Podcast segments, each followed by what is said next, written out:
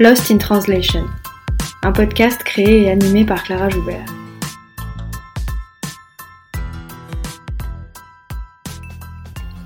Lost in Translation, c'est un podcast sur la traduction et l'interprétation pour que celles et ceux qui parlent toujours avec les mots des autres puissent s'exprimer avec les leurs.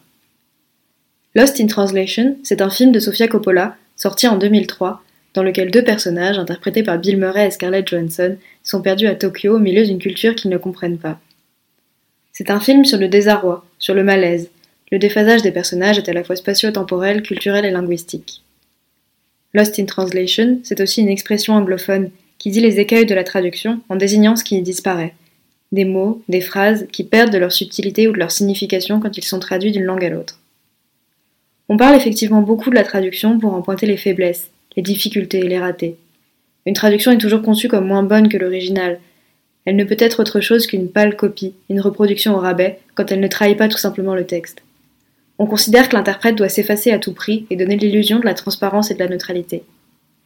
Ici, dans Lost in Translation, j'invite des interprètes, des traducteurs, des traductrices, mais aussi des chercheurs et des chercheuses dans ce domaine, pour parler de leur métier, de ses enjeux, mais aussi de leur rapport à la langue et au langage, et pour en finir avec cette invisibilité.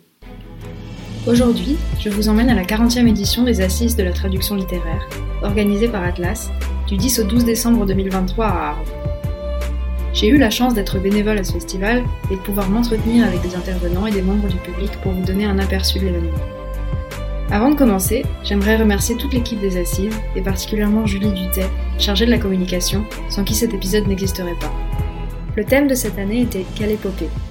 Pierre Judet de la Combe a ouvert les assises avec une conférence intitulée Pourquoi traduire un truc comme l'Iliade? Lui-même traducteur, entre autres de l'Iliade, il était très bien placé pour me donner sa vision du thème. Ah bah c'est fabuleux parce que c'est un thème, c'est l'épopée à la fois c'est complètement inactuel parce qu'il y en a presque pas, mhm. presque plus, et puis en même temps c'est très très prenant parce qu'il y en a des reprises partout, au cinéma, tout ça, partout quoi. Mais je veux dire, euh, c'est une forme qui, qui nous est devenue en grande, grande partie étrangère. Donc c'est cet appel vers quelque chose d'autre, d'autre ou du passé ou du lointain. Quoi. effectivement, l'épopée, c'est un genre euh, qui peut nous sembler un peu, un peu poussiéreux, un peu ancien, c'est peut-être des vieux souvenirs d'école. Mais est-ce que vous trouvez que l'épopée peut aussi avoir quelque chose de contemporain? Est-ce que ça peut nous aider à avoir un regard sur le monde d'aujourd'hui? Alors, ça dépend des textes. Les épopées, ce sont des poèmes, donc oraux, écrits, de, plein de cultures. Et alors d'abord, je trouve que en soi, c'est-à-dire comme poésie, c'est extraordinairement important parce que c'est pas écrit comme on écrit. Mm-hmm. Euh, donc c'est une espèce de, il y a un dérapage quand on lit euh, l'épopée, il y a un déplacement à faire et du coup on trouve des, des formes euh, actuelles, d'autant que dans les romans actuels, enfin les plus, plus échevelés si on peut dire, je pense entre autres à Roberto Bolaño, mais avant, je pense, c'est pas échevelé du tout, mais Vassili Grossman, donc, euh, qui connaissait bien les épopées. Je veux dire, euh, il y, a, y, a, y, a, des ressemblances et des différences. Et donc, euh, et comme Grossman, par exemple, Vie et Destin, c'est prodigieux, quoi. C'est un immense, immense texte. Ça oblige à penser ce qui est actuel. Et je trouve qu'il faut toujours passer par de l'inactuel pour, pour voir un peu ce qu'on peut faire maintenant. Parce que Homère, euh, même Virgile, euh, Ovide, c'est une manière de dire euh, Ah, vous faites comme ça maintenant, mais vous savez, on a fait autrement. Et c'était pas si mal. Rien que ça, rien que l'inactualité de l'épopée la rend hyper actuelle, comme provocation. Vous avez, vous avez ouvert les assises avec une conférence intitulée Pourquoi traduire un truc comme l'Iliade? Alors je vous pose la question, vous qui avez traduit l'Iliade, pourquoi traduire l'Iliade? Qu'est-ce qu'on peut encore faire dire à ce texte qui a été traduit et retraduit euh, dans tous les sens? Oui, il a été traduit beaucoup. Là, il y a une floraison de traduction maintenant. Je veux dire, ça c'est très bien parce que du coup, il y a, il y a un débat où je voudrais qu'il y ait un débat entre des manières complètement différentes. C'est-à-dire que, alors, le point c'est que comme l'a dit quelqu'un hier, je ne suis pas un traducteur professionnel alors que j'ai l'impression d'être en plein dedans. J'ai pas traduit pour traduire. J'ai traduit l'Iliade pour comprendre ce qui se passait dans ce texte, de quoi ça parle l'Iliade. C'est pas évident, donc euh, on dit c'est à la gloire d'Achille, ou c'est un peu, idiot ça, c'est beaucoup plus profond que ça. Et donc comment c'est fait comme poésie dont on sait qu'elle était orale, que visiblement ça a été fait en plusieurs étapes, c'est un patchwork de différents textes mais il y a une, ligne esthétique, enfin poétique extraordinairement puissante qui n'a jamais été brisée. Et donc de savoir comment c'est fait. Et il y a aussi des visées, polémiques, c'est-à-dire que si je traduis l'Iliade, c'est que je trouve que les traductions actuelles sont pas très très intéressantes, à part euh, une traduction euh, américaine de Richmond Latimore des années 50 que je trouve magnifique, traduction italienne aussi. Et euh, il y a des très grands traducteurs, pas forcément d'Homère, mais pas en France, mais en Allemagne, il y en a eu, il y en a eu en Irlande. Et donc, euh, il y a besoin d'un peu de secouer toute la chose, mais pour moi, le but, c'était vraiment de comprendre et d'enseigner à mes étudiants, qui la plupart n'étaient pas hellénistes, donc il fallait leur traduire, et je commentais la traduction en regard avec le texte grec, pour ceux qui connaissaient, évidemment. Et donc, euh, c'était aussi lié à une espèce de stupéfaction devant la puissance de ce texte, de, l'Iliade, comme de l'Odyssée, comme euh, mais c'est faramineux, ce que ces auteurs ou ces aèdes ou cet auteur sont arrivés à faire, avec des moyens traditionnels hyper stéréotypés. Et ça, c'est aussi le lien entre l'inventivité énorme et le caractère conventionnel, que nous, on n'a pas, qu'on revendique pas. On veut être authentique, originaux dans tout. Et là, non. Ils empruntent. Plus les, thèmes, les, les, formules, tout ça, c'est emprunté. Mais il faut quelque chose de, je pense, d'inouï qui devait passer à l'époque déjà pour révolutionnaire. Moi, c'est comme ça qu'il le présente, quoi. une énorme rupture. Donc c'est ça qui m'a. Donc traduire, ça veut dire suivre ce texte pas à pas. Je n'ai pas traduit dans l'ordre du tout, d'ailleurs, du texte. Et pour, pour comprendre de, quoi il est question. Donc moi, je suis philologue, hein. c'est ce qu'on appelle l'herméneutique, c'est-à-dire l'interprétation. Vous avez choisi de passer par la traduction pour comprendre, ce qui est un peu étonnant parce qu'on pourrait se dire qu'il faut d'abord comprendre pour traduire. Mais on n'y arrive pas, des textes pareils, on n'y arrive pas. On peut croire qu'on peut comprendre une tragédie, bon, ce qui n'est pas vrai, par exemple, c'est beaucoup plus court. Il faut vraiment rentrer dans... Et ça, ce sont les acteurs et les metteurs en scène qui m'ont appris ça. Il ne faut pas savoir où on va, et on rentre dans le, corps du caractère physique et à la fois intellectuel d'un texte, pas à pas. Parce que un texte, c'est comme, une, danse, alors on ne sait pas bien où on va retomber. C'est un parcours, c'est parfois labyrinthique, exprès, parfois pas. Dans Homère, par exemple, il y a des contradictions, mais elles sont. La contradiction ou l'incohérence, c'est un mode de composition chez Homère. C'est pas euh, simplement un défaut parce que ça aurait été fait n'importe comment. Et donc, on rentre dans, des poétiques qu'on n'imagine pas. Et je dois dire, l'art contemporain euh, permet de mieux comprendre Homère plusieurs fois, j'ai dit, même ici déjà, l'Iliade est un poème cubiste, donc avec plusieurs perspectives. Quoi. Parce qu'on n'a jamais la perspective d'ensemble, qui est celle de Zeus. Et c'est celle qu'on se construit en, écoutant les 24 chants. Quoi. Donc on devient Zeus, mais avec. Euh, on ne sait pas qu'on l'est, si on peut dire. On n'est pas omniscient. Je dirais ça, ça m'a. Non, ça m'a, bouleversé vraiment de voir que. Donc peut-être qu'avec d'autres arts contemporains quand l'art va, bouger, quoi. donc on aura d'autres points de vue possibles sur Homère, et tant mieux. Quoi. Donc c'est pour ça qu'il faut retraduire. Parce que euh, par rapport aux, traductions françaises existantes, il y en a qui sont fortes, même si je ne partage pas l'esthétique, mais Paul Mazon, par exemple, c'est un étrange, je crois, qui est un très grand philologue, je, ne traduis pas du tout, du tout comme lui, pas parce que moi je serais plus jeune, maintenant ça commence à faire question, mais c'est plutôt que non, j'attends autre chose et les incohérences, leur caractère répétitif. Lui, il ne traduit pas les répétitions, vraiment. Le caractère répétitif, c'est au contraire, c'est, c'est, ça suscite du sens par la, par la surprise que ça crée. L'Iliade, c'est aussi un texte en vers, c'est de la poésie, c'est des hexamètres dactyliques. Comment vous vous êtes débrouillé avec euh, toutes ces contraintes métriques? Qu'est-ce que vous en avez fait? Alors, j'en ai fait rien. Euh, c'est-à-dire que j'y crois pas. Que en anglais, euh, etc., ils traduisent avec des formes. Les Allemands, ils ont inventé l'allemand en traduisant. C'est comme ça vers euh, la fin du 18e, début 19e. L'allemand n'existait pas vraiment comme langue, donc il fallait l'inventer. Et c'est la traduction. Une traduction géniale, il y a Humboldt, Hölderlin et d'autres qui ont traduit extraordinairement bien. Dire, euh, et, donc nous, on est, on est pris dans une langue hyper élaborée, faite, classique, le français. On n'a pas une bonne métrique, on n'a pas grand-chose, on a, on a bon, l'autosyllabe si on veut. Et je veux dire, ça, dès qu'on traduit en métrique, ça ronronne. Alors que, quand on regarde très précisément comment sont faits les vers, chaque vers, et les strophes, parce que c'est fait par ensemble, 3, 4, 5, 6 vers, euh, c'est hyper complexe. Et donc, et pour eux, c'était alors que le langage non marqué, comme on dit, le langage de communication non marqué normal, c'était les vers. C'est pas la prose. La prose est, bon, qui parlait en prose évidemment, mais je veux dire la prose est venue euh, plus tard. Et le, comme langage savant, le langage euh, élaboré était toujours versifié. et pas, pas chez nous. Et donc eux, ils s'amusaient avec les vers qui étaient leur langue. Quoi. Ils s'amusaient à faire des toutes petites nuances, tout ça, qui faisaient que c'était des événements fabuleux. Et si on essaie de mettre une forme métrique là-dessus, alors on peut essayer, mais j'ai rien vu de probant. Ça devient ronronnant, ça devient très pénible. Donc ce que j'ai fait par contre, c'est de garder chaque vers, quand on peut, parce que parfois l'ordre des mots n'est pas du tout le même. Et, et donc d'essayer de rendre compte du fait que c'est un parcours, un vers. D'abord, c'est dissymétrique, hein, les, les, parties ne sont pas égales. Ça va vers du lourd, donc les formules à la fin, à, partir de mots grammaticaux, qui, c'est comme le moteur qui tourne, puis paf, ça démarre. Et j'ai essayé de rendre, ça. Et, et, avec cette difficulté que le, grec ancien, là, c'est juxtaposé. Donc, pour ça qu'on peut ajouter, retirer, etc des formules, des, groupes de mots. En français, on est donc c'est paratactique si on veut. C'est discontinu.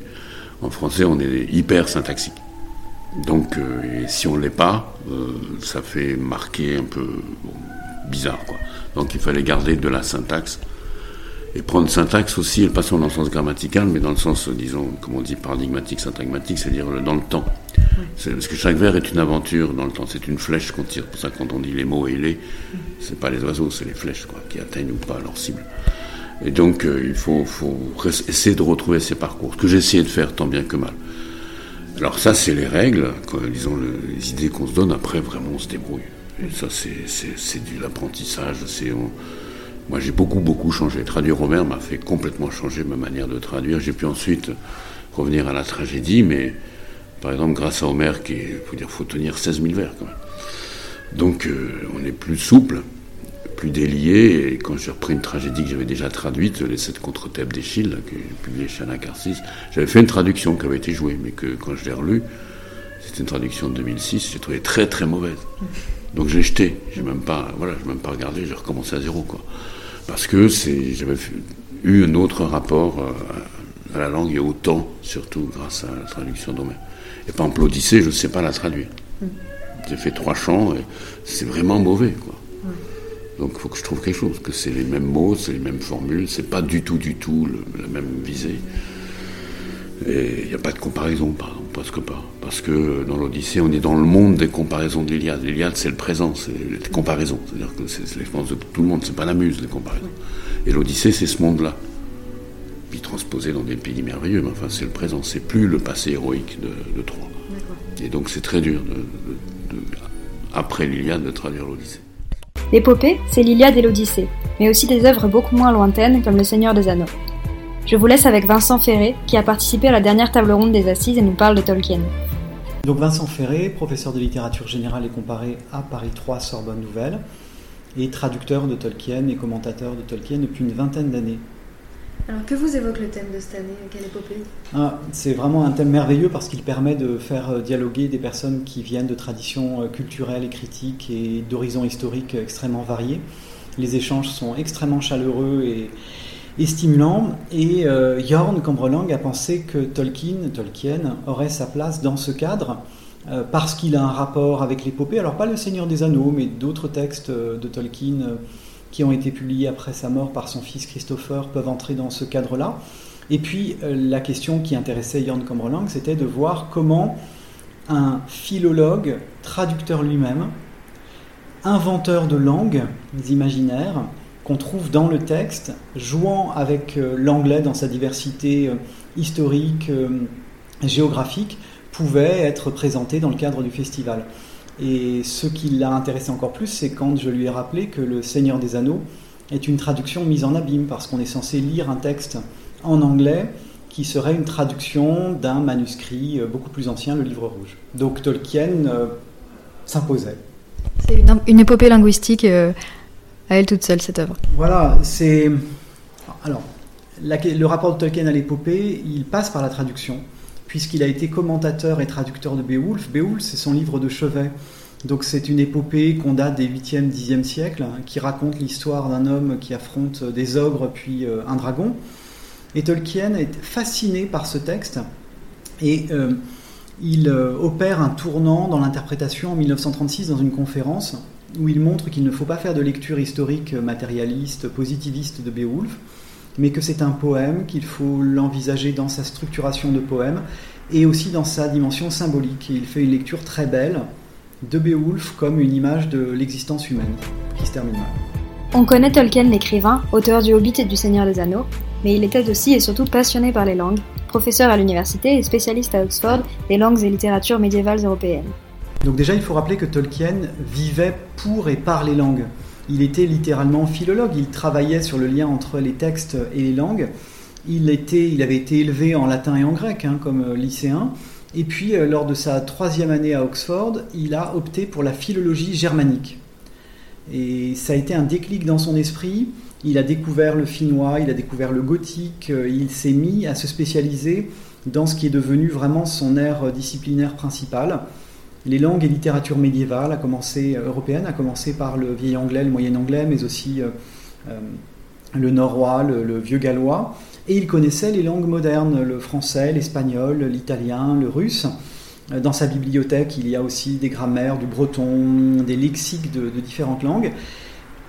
Et comme il l'explique, il y a des gens qui jouent de la musique, d'autres qui en composent. Euh, lui a composé des langues comme euh, on pourrait composer de la musique, avec un mélange entre une recherche de scientificité dans l'évolution des langues et un plaisir esthétique évident. C'était vraiment euh, la dimension esthétique qui primait chez lui dans la construction des langues, l'invention des langues. On considère qu'il y a une cinquantaine de langues dans l'univers de Tolkien, dont une dizaine ont été développées à des degrés vraiment euh, importants. Les deux plus célèbres sont des langues elfiques, le Quenya et le Sindarin, qui contiennent des milliers de mots, euh, des grammaires, des graphies différentes et surtout une évolution historique. Il y a un arbre des langues chez Tolkien qui rappelle l'évolution depuis l'indo-européen jusqu'au français moderne, parce que le monde qu'il a imaginé, dont on connaît bien un, fragment, la Terre du Milieu, est un monde qui est riche de milliers d'années, et au fil de ces milliers d'années, évidemment, les langues évoluent. La dimension linguistique fait, fait partie intégrante de son œuvre, et la traduction aussi, puisqu'il a écrit, il a fait quelque chose de peu banal, il a écrit un texte à destination des traducteurs étrangers qui s'appelle La nomenclature du Seigneur des Anneaux, qu'il a publié, enfin qu'il a écrit euh, à la fin des années 60, c'était un guide pour les traducteurs étrangers pour les aider à traduire. C'est quand même assez rare dans l'histoire de la littérature. Pourquoi c'était important pour lui de maîtriser euh, la traduction Alors déjà, il pratiquait la traduction. Je disais, il a traduit Beowulf, il a traduit Sir Gauvin et le Chevalier Vert, euh, entre autres. Il s'auto-traduisait également. Euh, il pouvait écrire un texte en anglais moderne et le traduire, surtout des poèmes en, en, vieil anglais ou en elfique. et de son vivant, il a lu les traductions du Hobbit et du Seigneur des Anneaux. Et il a une phrase assez amusante dans sa correspondance où il explique que euh, un auteur, tant qu'il est en vie, est toujours préoccupé par ses traductions, et il parle lui-même à la troisième personne en disant malheureusement cet auteur-ci est un linguiste professionnel. Et il a réagi à la première traduction en suédois qui posait des problèmes, et il s'est aperçu que les traducteurs avaient besoin d'avoir accès à un savoir sur les noms propres de son univers qui n'était pas forcément décodable. Par exemple, euh, cotton, euh, dans son texte en anglais, n'est pas lié à coton, mais à cottage. D'accord mm c'est un terme archaïque qui renvoie à une peau pâle. Il y a aussi le nom propre, enfin le nom de lieu, bottle, qui ne renvoie pas à une bouteille. Donc beaucoup de contresens étaient induits du fait que Tolkien joue avec, donc je le disais, l'histoire de la langue, sa diversité, et il a voulu simplifier les choses et éviter les contresens. Cela dit, tous les traducteurs n'ont pas euh, voulu suivre ce guide des noms. La première traduction française s'est affranchie de ces directives. Ce qui explique qu'en 2012-2014, les éditions Bourgois aient accepté de republier, euh, enfin de publier une retraduction du Seigneur des Anneaux qui suit euh, le guide des noms autant que faire se peut. Par Daniel Lauzon, on avait travaillé depuis 2000 par intermittence à une retraduction des noms propres qui soit beaucoup plus fidèle par rapport aux directives laissées par Tolkien. Tolkien traducteur aussi, pas seulement Tolkien écrivain. Est-ce que vous pouvez nous, parler de son expérience de traducteur aussi? Tolkien considérait la traduction comme une aide pour étudier les textes, pour les rendre accessibles aux étudiants à qui il faisait cours. Il portait sur ses épaules tout l'enseignement de la littérature médiévale, euh, en particulier anglaise, à Oxford, et il était soucieux de cette translation, de, cette, de ce partage avec le public non érudit. C'est vraiment une marque chez lui, et la traduction a pris plusieurs formes, soit traduction stricte de Beowulf, soit par exemple traduction réécriture de légendes nordiques qui ont inspiré la version allemande des Nibelungen, et qui, dans les années 20-30, était récupéré par les nazis. Et Tolkien ne supportait pas l'utilisation idéologique par le nazisme d'un patrimoine qu'il considérait comme un patrimoine européen qui devait être ouvert à tout le monde. Et donc il a traduit, réécrit, euh, les deux en même temps, la légende de Sigurd et la légende de Gudrun dans des poèmes pour que les Anglais contemporains, euh, ses contemporains, puissent y avoir accès. Et dans un geste typique de son travail, il a achevé les poèmes et il les a laissés dans un tiroir. Ils n'ont été publiés qu'en 2009. Donc chez lui, la traduction, c'est vraiment, elle est synonyme de partage et d'un souhait chez cet érudit de mettre à la disposition du grand public toutes ses connaissances qui faisaient de lui un égal d'Umberto Eco.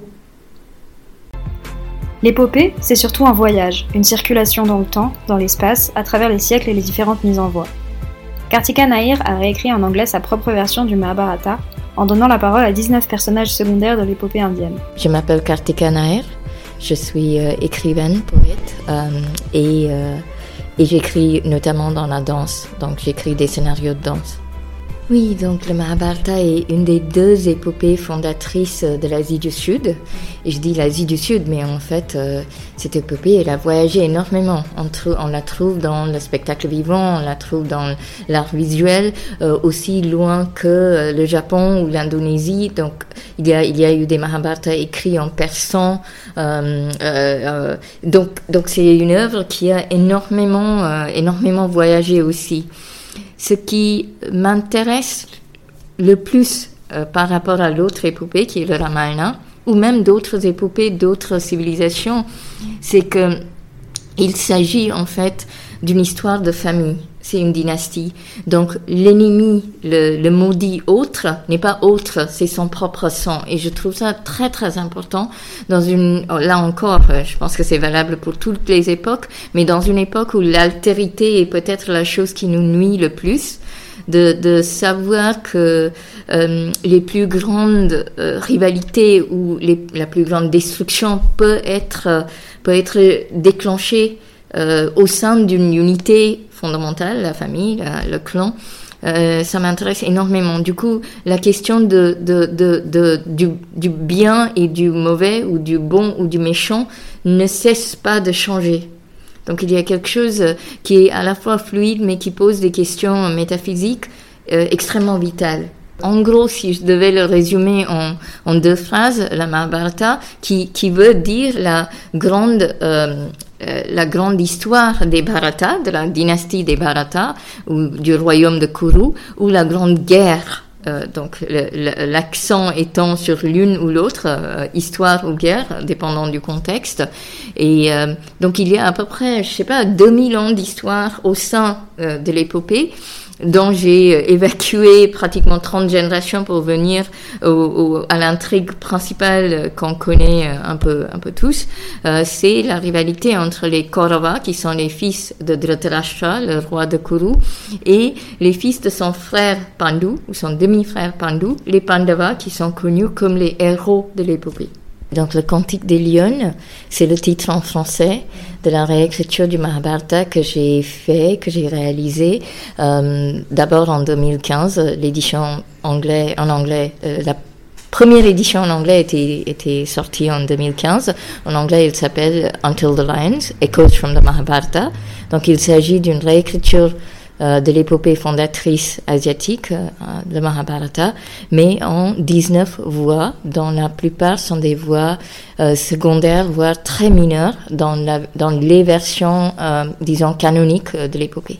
Je trouve que les épopées fondatrices restent intemporelles et contemporaines pour une raison très simple, c'est qu'elle parle à toutes les époques, qu'elle qu'elle aborde des questions, des interrogations sur des sujets qui sont, euh, quelle que soit l'époque, encore une fois, euh, fondamentales à nos existences.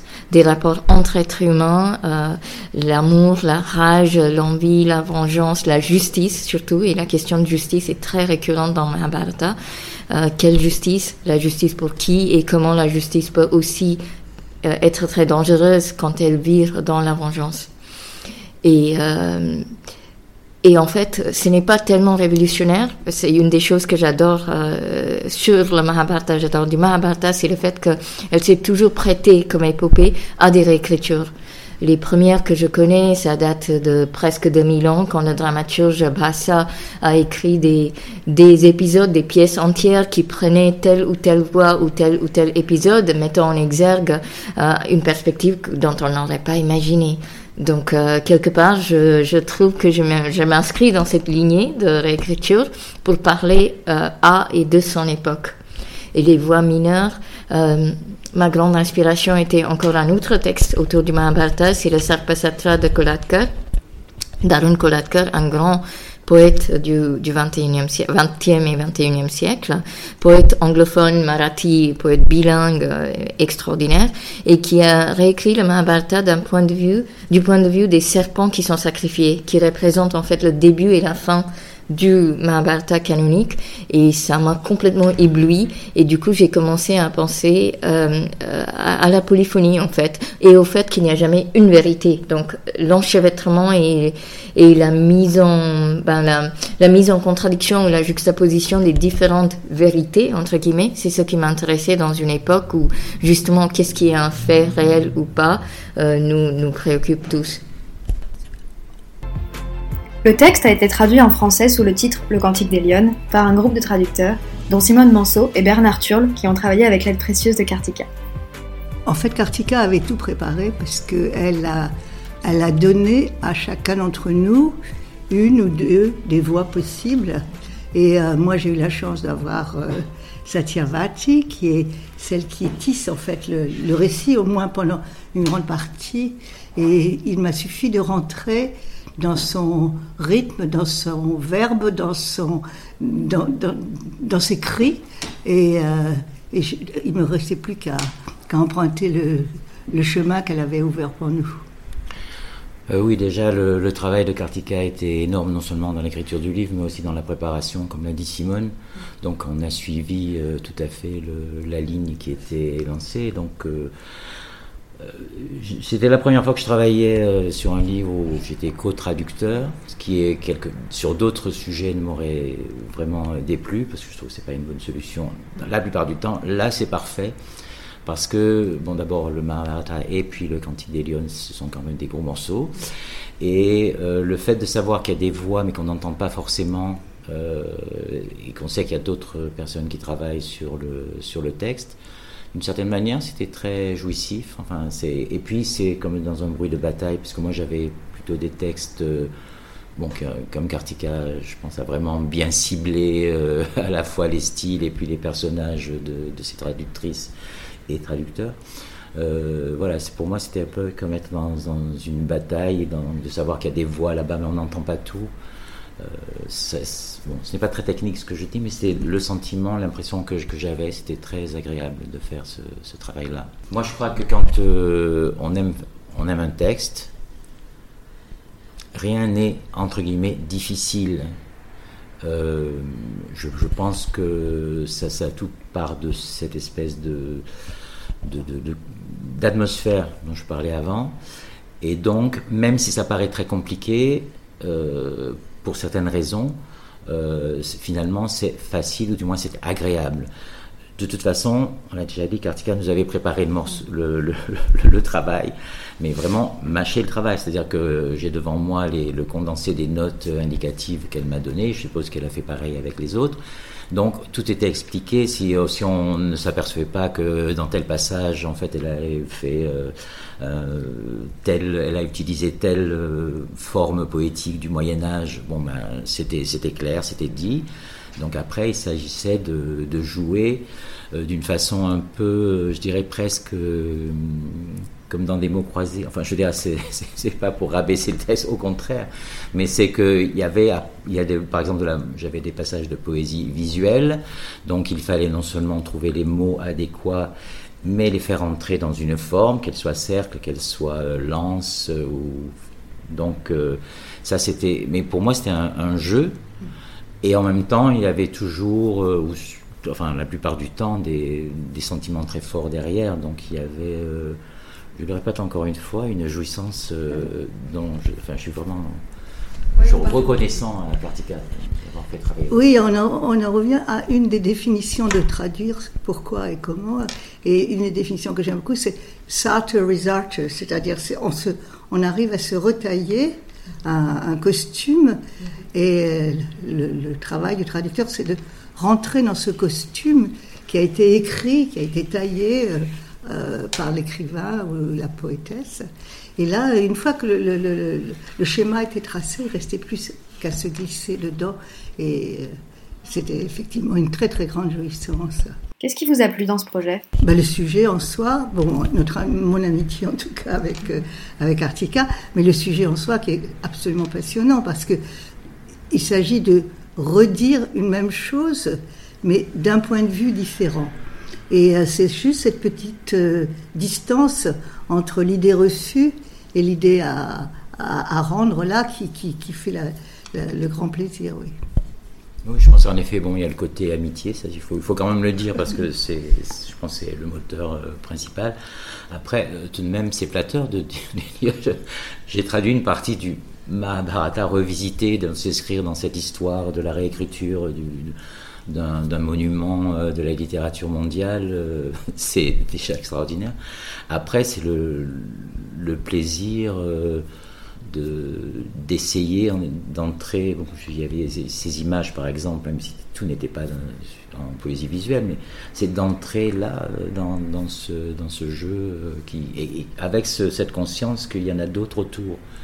Et ça, c'est un peu presque une métaphore de notre travail où on est tous solitaires dans la traduction, mais on sait qu'il y a plein d'autres gens qui traduisent et enfin, il y a plein d'échos. Et là, on avait voilà ce, ce but-là dans, un livre euh, voilà, dont on n'a pas vu la totalité, mais je trouve ça formidable.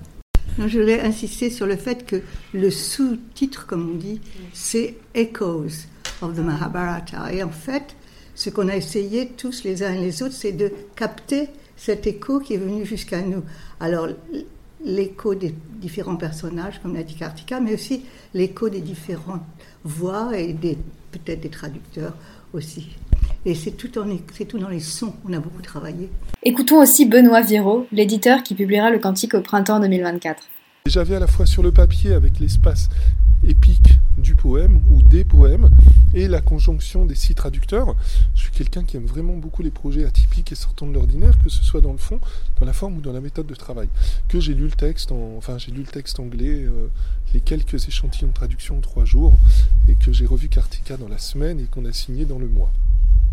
Depuis ma première traduction, j'ai toujours eu à cœur de mettre en valeur le nom des traducteurs et leur parcours, euh, bah, parce que pour moi, ça a été aussi les passeurs. Quand je faisais la revue, c'est par les traducteurs que j'ai commencé à découvrir des empires insoupçonnés dans les langues étrangères.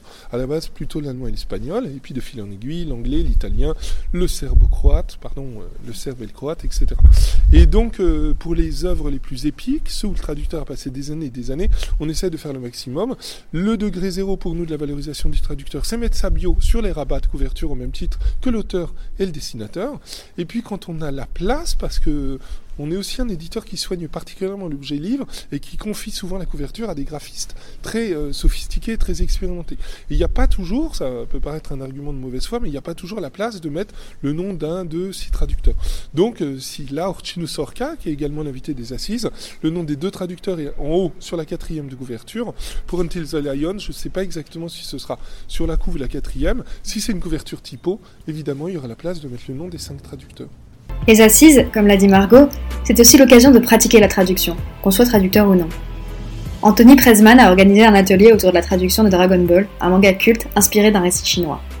Ben, Dragon Ball à l'origine, en fait, c'est un clin d'œil euh, au voyage vers l'Ouest, qui est un, très très vieux roman euh, chinois qui a été écrit euh, il y a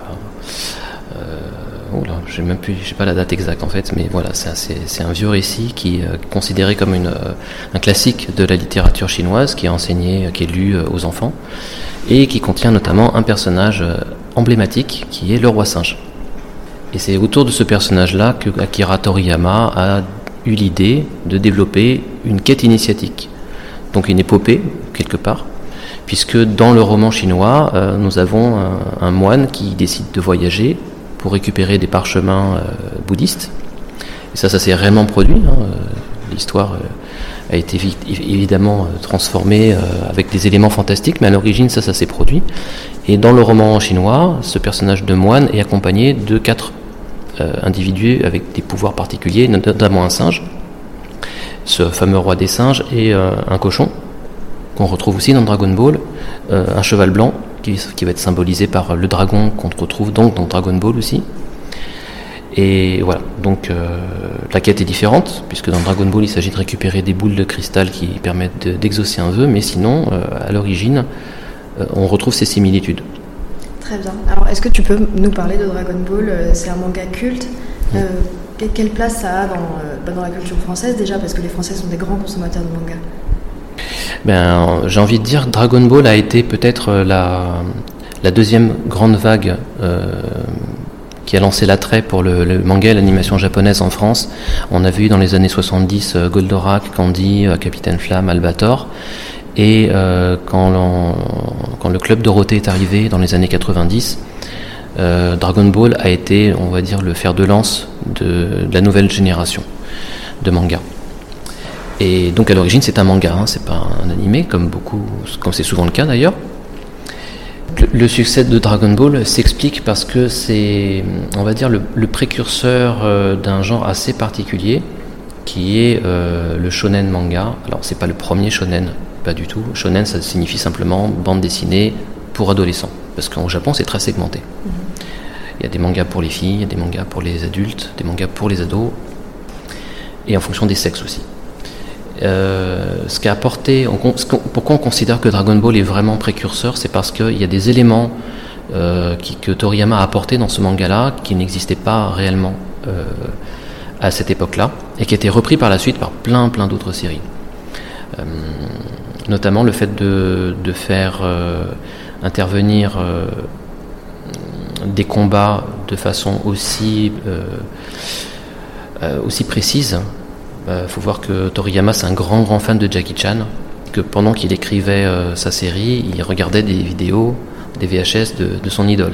D'ailleurs, le, ils ont pu se rencontrer euh, et, euh, ils s'apprécient beaucoup l'un et l'autre. Et Toriyama a aussi, par exemple, incorporé des éléments évolutifs à ses personnages. le fait que bah, qu'ils augmentent en puissance, mais aussi se retrouvent confrontés à des adversaires de plus en plus forts, qui les obligent à se dépasser. Euh, des fois, ça se passe pas bien. On croit toujours que les, gentils gagnent euh, parce qu'ils sont les plus forts, mais en réalité, euh, non. Il y a des moments dans Dragon Ball assez tragiques où il y a des personnages importants qui meurent. même si, bon, par la suite, avec la magie des, boules de cristal, la mort finit par être un petit peu prise en dérision, on va dire. Euh, le fait qu'il y ait des tournois, ça aussi, ça va être un élément qui va être bien repris par la suite, comme euh, par l'auteur de Hunter Hunter, par exemple. Dans sa première série Yu Yu Hakusho, il reprend euh, le principe des tournois et ils se sont rendus compte que, je parle des, des éditeurs, mhm. que cette idée de tournoi marchait, marchait beaucoup. C'est à partir de là que la série a vraiment commencé à décoller. En fait, Dragon Ball n'a pas si bien marché que ça au début, ça avait un succès d'estime, mais dès que l'éditeur a suggéré à Toriyama d'installer de, des tournois d'arts martiaux, euh, c'est là que la popularité a commencé à monter en flèche. Comment est-ce qu'on prépare un atelier qui est à destination des novices? Parce que les gens qui viennent à cet atelier ne parlent pas forcément japonais, ne sont pas traducteurs. Est-ce que euh, tu as préparé d'une manière particulière euh, cet atelier? Ben, Comme je suis à l'origine prof de japonais et traducteur de manga, notamment j'ai traduit l'œuvre précédente de Toriyama qui s'appelle Dr. Slump. Mhm. Donc en fait j'ai un petit peu deux casquettes.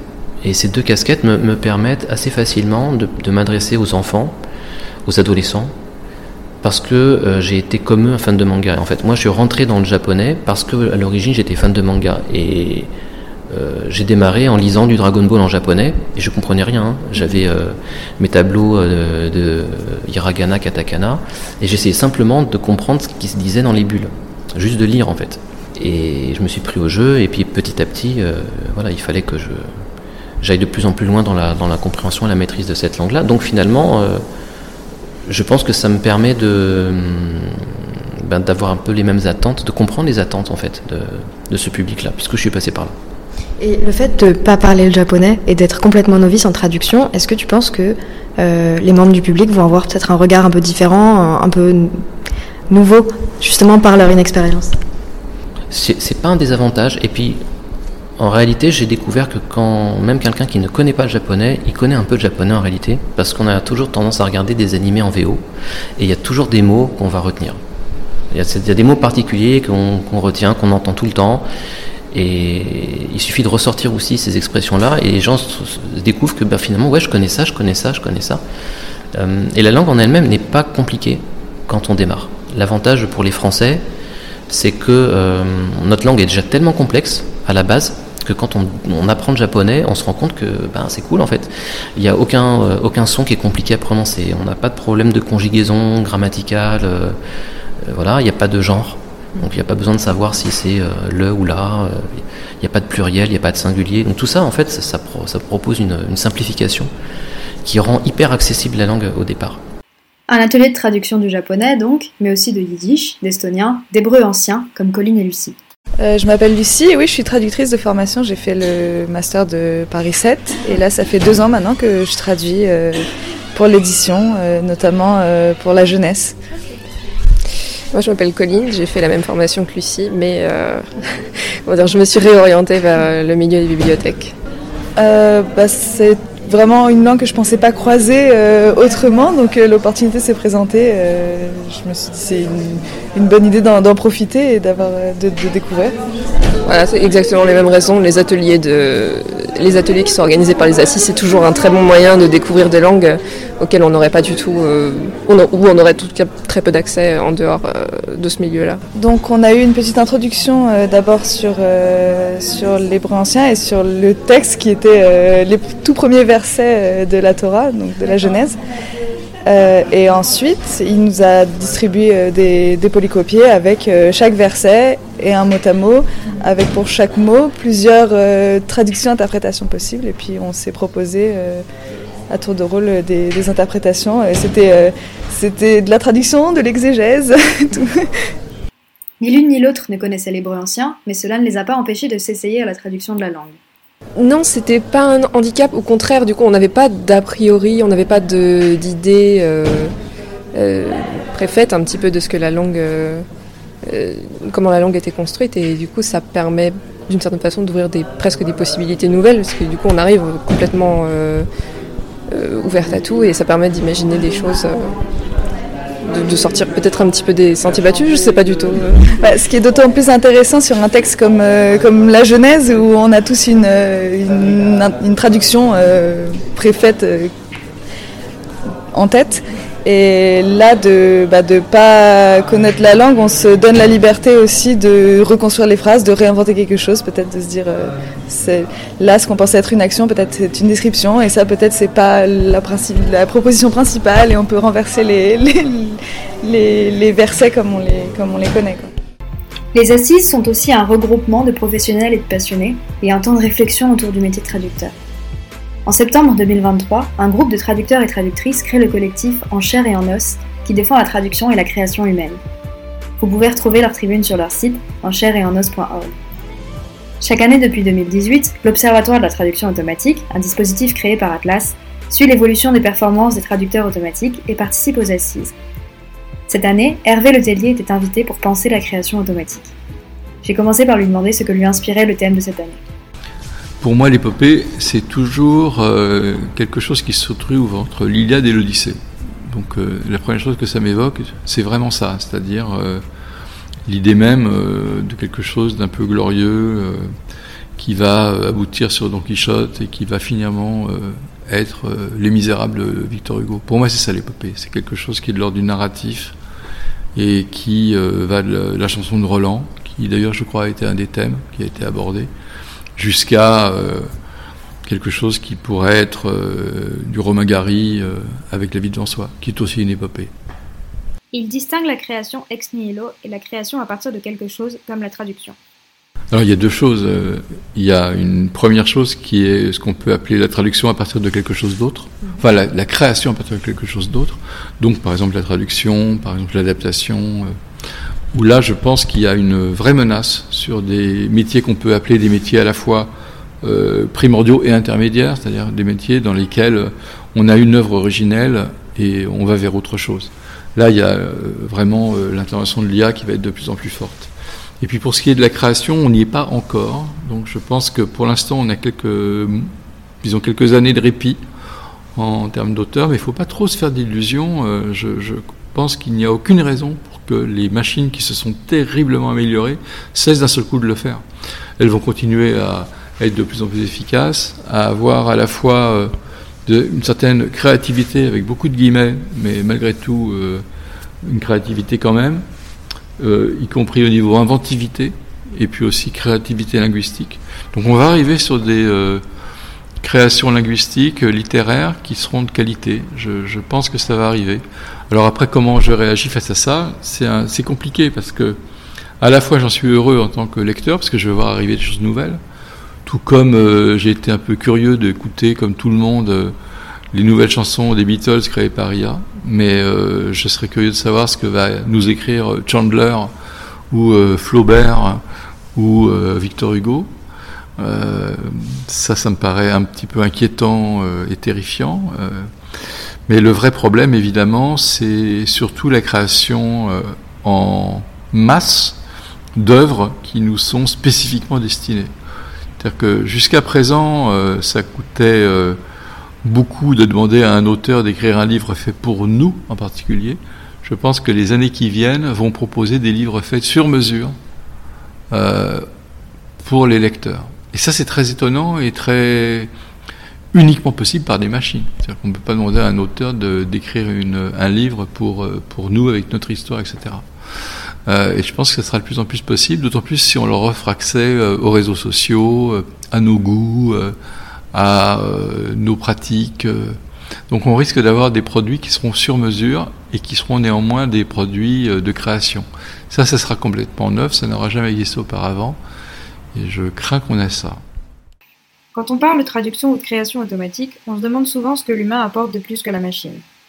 Moi, j'ai voulu lui poser la question inverse et savoir ce que la littérature lui apportait. En fait, je suis parti des, gens qui, je pense, en tant qu'auteur, sont nombreux, hein, qui, qui aiment pas écrire, qui aiment avoir écrit. Donc, euh, parfois, j'aime avoir écrit au bout de un quart d'heure, euh, avoir enfin réussi à faire un paragraphe ou une phrase. C'est cette satisfaction-là d'avoir réussi à, résumer ma pensée. Je pense que chaque euh, auteur a une réponse différente. La mienne, c'est ce que m'apporte en tout cas l'écriture, je dirais pas la littérature, mais l'écriture, c'est euh, la capacité qui m'est offerte de me rassembler, c'est-à-dire de, de savoir vraiment qui je suis au moment où j'ai fini d'écrire. Ça paraît un peu coquet de dire ça, mais c'est vraiment la sensation que j'ai. C'est-à-dire, euh, je ne sais pas très bien qui je suis avant d'avoir écrit, et à la fin, j'ai l'impression que j'ai réussi à enfin avoir une pensée cohérente. Donc ça m'apporte une pensée longue qu'on n'a pas tout le temps dans la vie, et euh, une pensée ramassée sur elle-même, ce qui est aussi un travail de densification à laquelle on n'a pas toujours accès dans la vie quotidienne. Donc l'écriture, c'est pour moi, c'est ça, c'est-à-dire la capacité de, de, prendre du temps pour euh, faire euh, dans une phrase une formule qui m'appartienne vraiment, qui soit pas simplement l'air du temps, qui soit quelque chose qui soit le résultat concret d'une réflexion. Donc c'est ça que ça m'apporte. Et puis aussi un rapport à ma langue, l'impression d'être, euh, moi qui ne suis pas vraiment dans une langue qui m'est naturelle, j'ai toujours l'impression que la, langue, le français, qui est ma langue pourtant maternelle, euh, ne me partait pas tout à fait. Donc euh, retravailler indéfiniment une phrase me donne une impression de certitude que je n'ai pas naturellement. Et c'est agréable.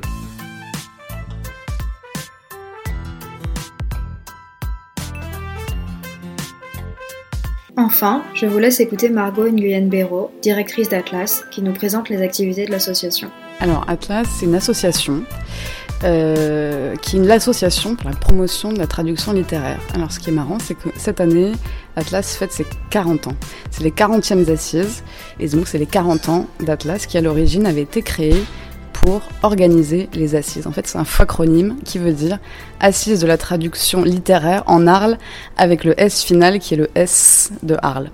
Et c'est une association euh, qui a beaucoup beaucoup de missions, toujours dans l'optique de défendre les traducteurs et surtout de faire connaître euh, l'activité de traduction littéraire ou traduction éditoriale, euh, de les accompagner, de les former, euh, de les faire travailler aussi, ça on peut en reparler, puisque on développe beaucoup de d'ateliers de, traduction littéraire, donc tout le volet action culturelle qui nous tient beaucoup à cœur, donc dans les médiathèques, les établissements scolaires, les prisons aussi, divers festivals. Donc ça c'est un, c'est une des missions d'Atlas. Et puis bien sûr l'origine même de la chose qui est le CITL. Donc là où nous sommes présentement, le Collège international des traducteurs littéraires, euh, qui est donc dans l'espace Van Gogh à Arles, dans ce très beau lieu qui est un ancien hôtel-dieu. Euh, et donc il y a 10 chambres. Et c'est ouvert toute l'année. Et ça accueille euh, des traducteurs venus du monde entier qui viennent ici pour travailler, se rencontrer aussi évidemment. Ils viennent avec un projet de traduction. Donc on vient avec un contrat déjà signé, c'est la seule condition. Et euh, en général, la moyenne, c'est des séjours de un mois. Mais ça peut être deux semaines, trois semaines, jusqu'à trois mois. Et donc toute l'année, il y a les chambres en général sont tout est plein. Hein. Et donc en ce moment, euh, il y a euh, un traducteur iranien, un traducteur russe, une autre traductrice russe, une traductrice française qui vient des Pyrénées. Et donc tout ce petit monde se rencontre. peut travailler au calme, donc ça c'est très très important, des conditions euh, idéal. Et euh, avec bien sûr la super bibliothèque Leur Bataillon. Donc il suffit de descendre un petit escalier. Elle est ouverte 24 heures sur 24. Et c'est une bibliothèque absolument merveilleuse où il y a tous les ouvrages quasiment du monde, j'exagère à peine. en tout cas, il y a des dictionnaires de toutes les langues, des, des, vraiment des, des, petits trésors. Puis beaucoup de littérature contemporaine parce qu'on a une chargée de la bibliothécaire qui s'appelle Ameline Habib, euh, qui est très attentive à euh, nourrir le catalogue euh, de la bibliothèque du CITL. Et d'ailleurs maintenant on a un catalogue en ligne.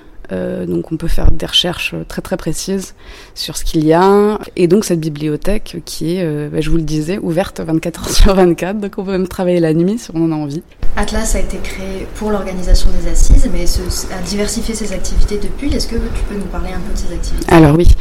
Euh, donc on a le, donc le volet euh, action culturelle, donc ces ateliers de traduction littéraire qu'on appelle traducteurs d'un jour, euh, qu'on adosse à des formations destinées aux traducteurs et traductrices qui ont déjà des expériences d'animation d'ateliers ou d'autres qui n'en ont pas. Ça, les, ateliers traducteurs d'un jour, donc c'est des ateliers de traduction vers le français.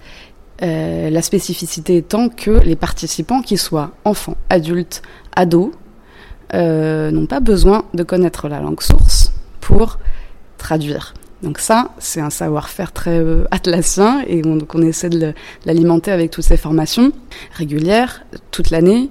Comment on accompagne un public de non-traducteurs vers ce qui fait le sel de notre métier, c'est-à-dire la création, euh, le jeu, sur les langues, euh, comment ça sonne. Et, et, ce qui se passe dans ces ateliers, c'est qu'à la fois on, on, traduit en fait collectivement, on se questionne collectivement qu'est-ce qu'une qu'est-ce qu'une bonne traduction, pourquoi là ça va, pourquoi là ça va pas.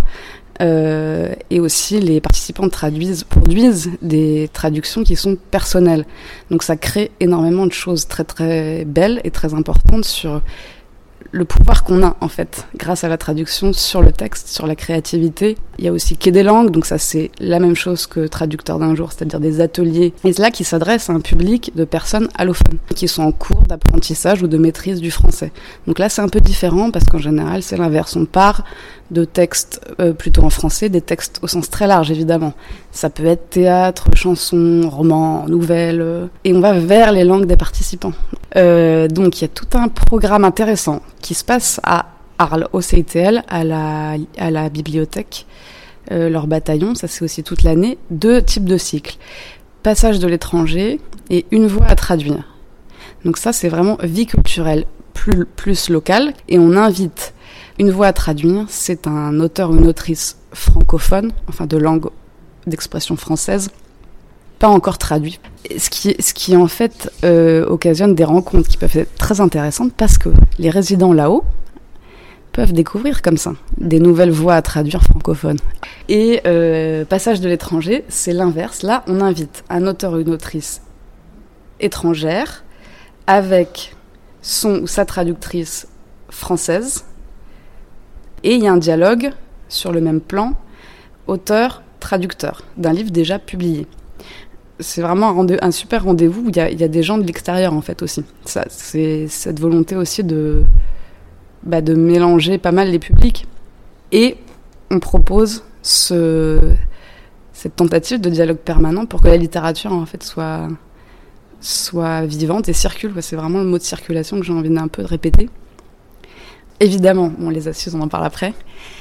Euh, le printemps de la traduction. Donc là, le printemps de la traduction, c'est à Paris, en général soit en mai ou en juin, début juin. Et c'est comme des, euh, des assises en petit. Euh, en général, on a un thème. Par exemple, l'année dernière, c'était la traduction collective. Et là, pareil, on aime bien qu'il y ait à la fois table ronde, conférence de spécialistes, atelier, et puis euh, spectacle. Donc spectacle au sens large, c'est-à-dire lecture, euh, mise en voix euh, et, et ou en musique, ou aussi on présente des programmes qu'on développe toute l'année. Euh, là, par exemple, il y a un programme très intéressant qui s'appelle Levé d'encre, qui existe depuis euh, deux ans, je crois, euh, qui a pour but de promouvoir le travail de- d'explorateurs et d'exploratrices et traductrices. C'est-à-dire tout ce travail qui n'est jamais rémunéré, qui est toujours complètement invisibilisé, ce qui est celui de proposer des textes aux éditeurs, et en général de se prendre des vestes. parfois ça marche, parfois ça marche pas, mais en tout cas, quoi qu'il arrive, que ça marche ou pas, euh, c'est jamais rémunéré. Et le temps n'est pas compté. Et donc ça, ça c'est vraiment un angle mort qu'on a voulu euh, euh, valoriser, rémunérer, rémunérer par des bourses.